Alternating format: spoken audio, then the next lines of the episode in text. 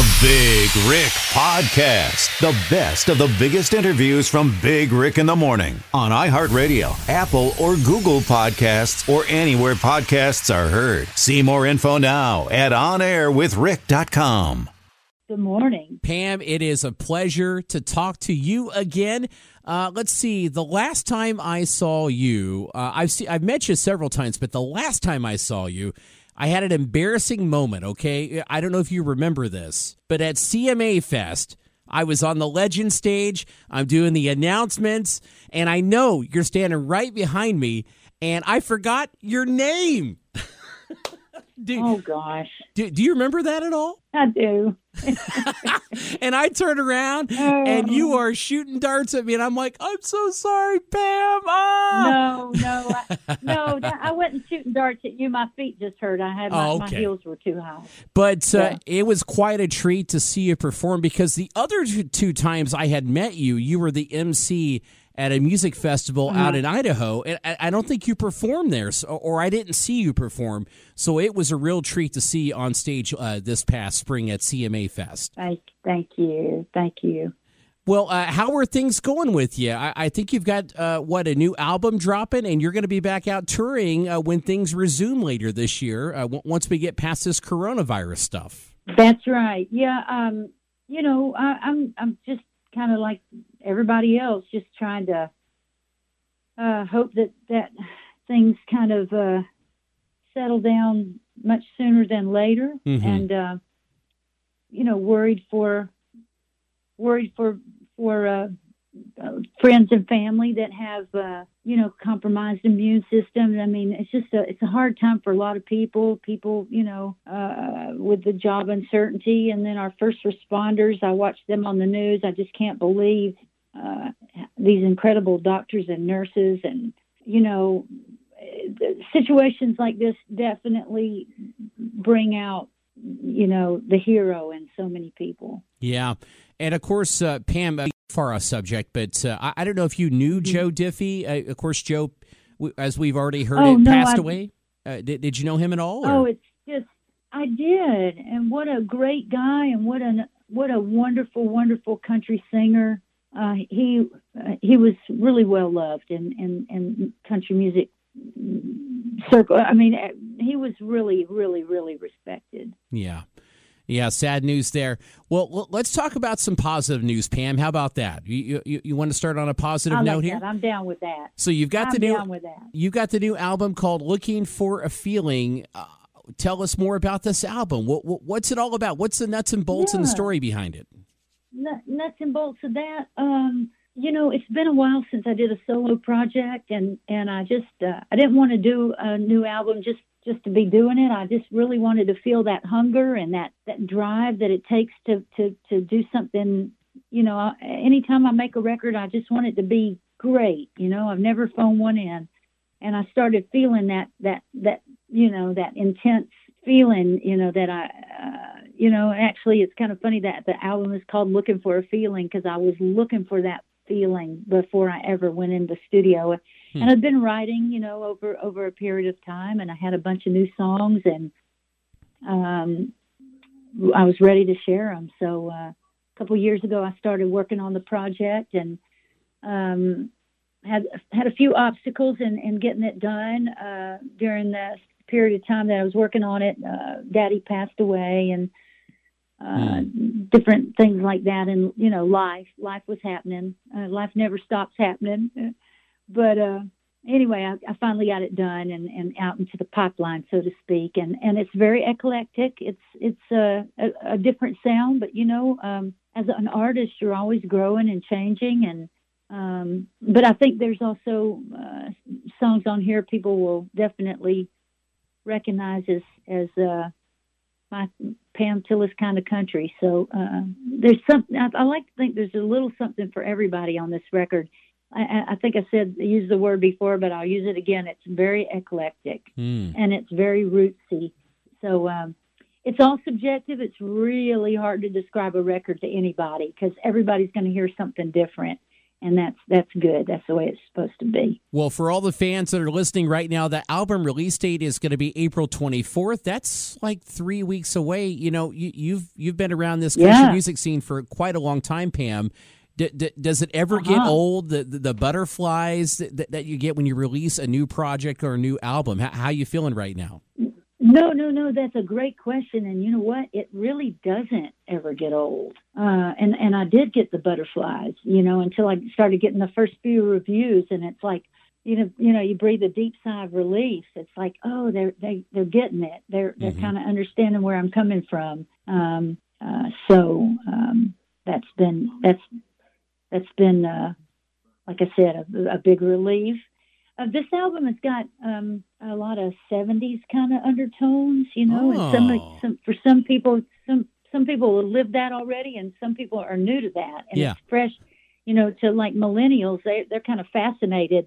That's like uh, that's like ancient history to them, but they're they're very much drawn to to a lot of the music of the '70s, and uh, I, I was hearing a lot of that flavor pop up in like Americana world and stuff, and I'm like, well, heck, those those are my roots. you know? Yeah. So, um, Well- anyway, so that's that's some of the underpinnings of the record. Well, I'm excited to hear this new record. Um, also, I see here that uh, you're going to be going out on tour with kind of a who's who of women in country music. Let's see, Terri Clark, Suzy Bogguss on the Chicks with Hits tour, and then you're on a separate leg with Lorrie Morgan, the Grits and Glamour tour. How about that? that that's going to be exciting. Yeah, no, it's a lot of fun. It's fun to work with other great women, and um, I feel like I've got a whole bunch of sisters. It's it's a good thing, and I love I love. It's fun uh, when you know a neat thing about working with other artists the way we've been doing it. We share the stage. Is you know it's not all on you. Uh, If Mhm. you like feel a little bit off one night, that other person is going to pull you through it, and and you support them, and and then the laughs. You know, there's just a lot of a lot of uh, storytelling and banter and Yeah. a few digs here and there, a few good natured digs, and uh, it's just it's. Uh, I feel like I've gotten so much support from from all of those people that you just named, and it's been real great. Well, you know, I was uh, I wanted to ask you about this when I was at CMA Fest this past summer. Um, I was talking to the guys from Little Texas, and they were telling me that the last couple of years they've been playing like some major colleges. There's definitely a resurgence of 1990s country, and 20 somethings know this music. They know the words, every word to these songs Oh, from from 90s country. Tell me about your experience with that. No, it's really funny. Like they'll come through the autograph line, and it's like you can't possibly remember these songs. You must have been in diapers, and they're like, "No, we know them. We know them. We know all these songs."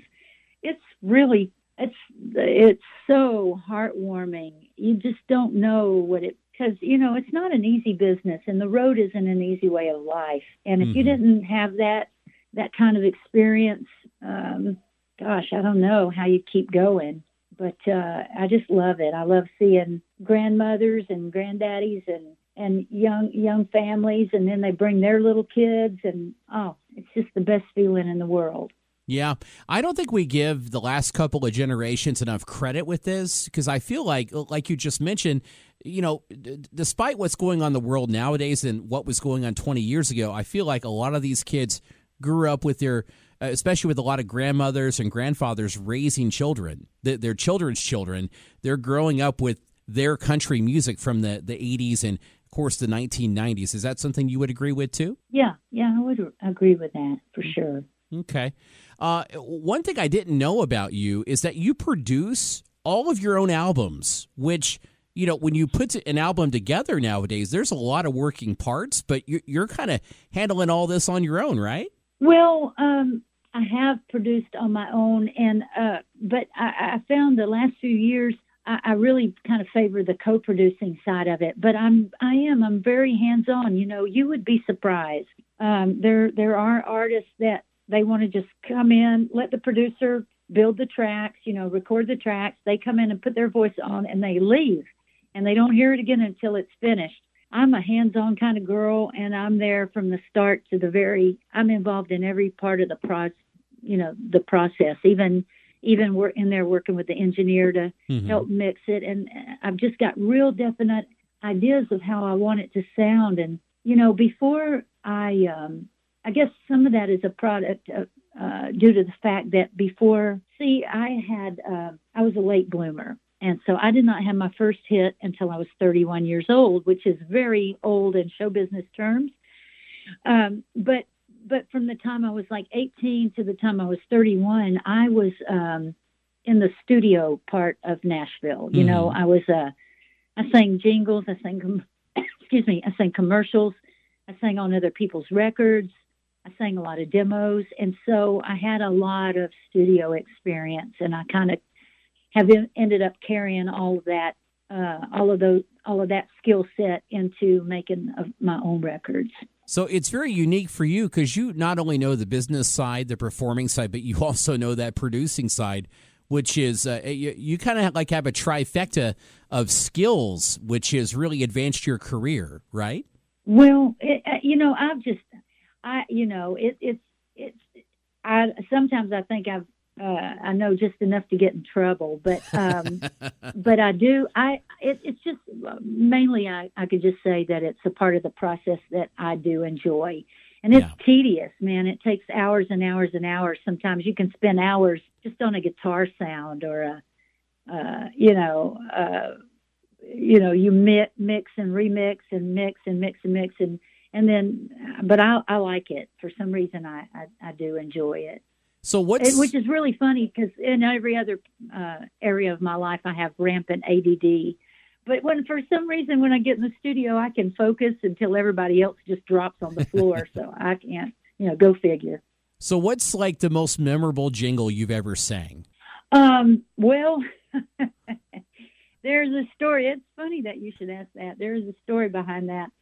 Um, I was a young uh, wannabe artist, but I was still paying my dues and in the studio, like I said, you know, paying, singing jingles and stuff like that for a living. But I'd been working with a little pickup band. That's where it's not your own band, but they learn your songs. And mm-hmm. I was down in Columbus, Georgia, and I was down there for like, I think it was a two week sit down gig, which is unusual. And I'd gotten, I was down there by myself and I got really depressed, really depressed. And uh, I think the last night, for some reason they had these tequila stations. And uh I just I really this is not like me but I tied one on. And I I you know I like a glass of wine at night but I'm I'm I rarely ever just go for it. And I went for it. so, I had the worst hangover and nearly missed my plane. And somehow I got back. And and I can't believe I did this but um so I came back to Nashville and I had to sing a Coke commercial. Oh, wow. And I was kicking my I was kicking myself, you know, mentally kicking myself all the way back to Nashville. And I was running late and I I got in there and there they all are and they're waiting and everything and I I sang that Coke commercial. I don't know how I sang it and um I hit the highest note other than uh, some of the notes I hit on Memphis. I hit the highest note that I had ever sung. and I got it done, and I was able to pay my mortgage for another year. So there you go. That's that story. That's incredible. Uh, do you do you still have a but, copy of that jingle?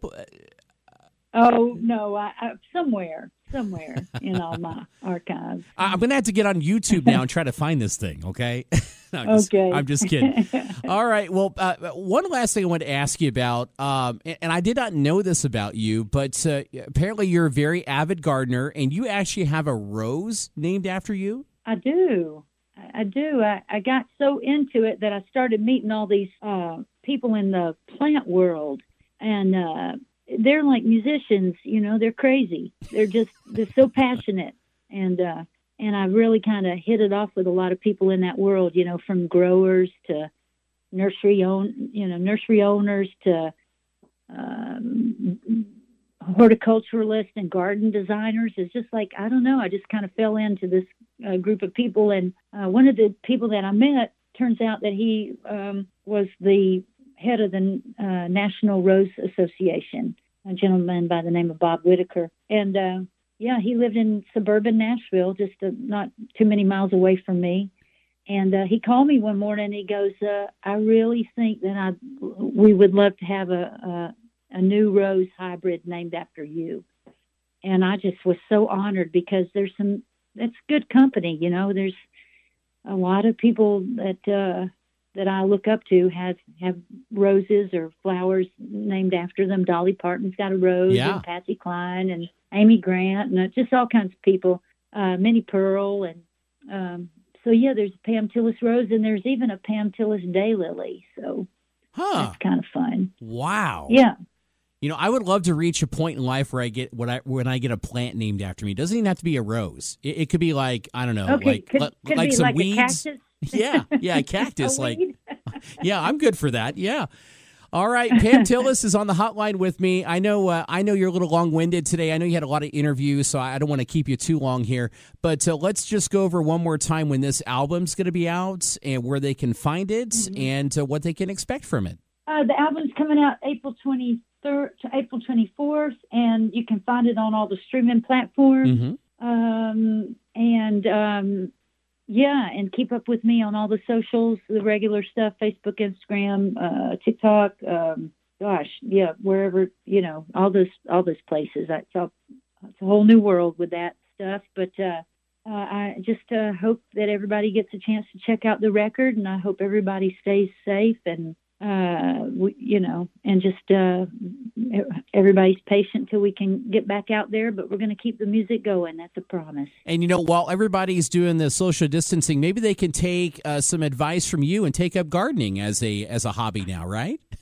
you know, uh, it's funny. I saw a thing on uh, on the line, and somebody said uh, my grandmother was not worried about her uh, food, uh, the safety of her food supply, and it showed this lady out in her garden, you know, holding her tomatoes and everything, and so yeah, it's a it's a good it's a very therapeutic hobby. Okay.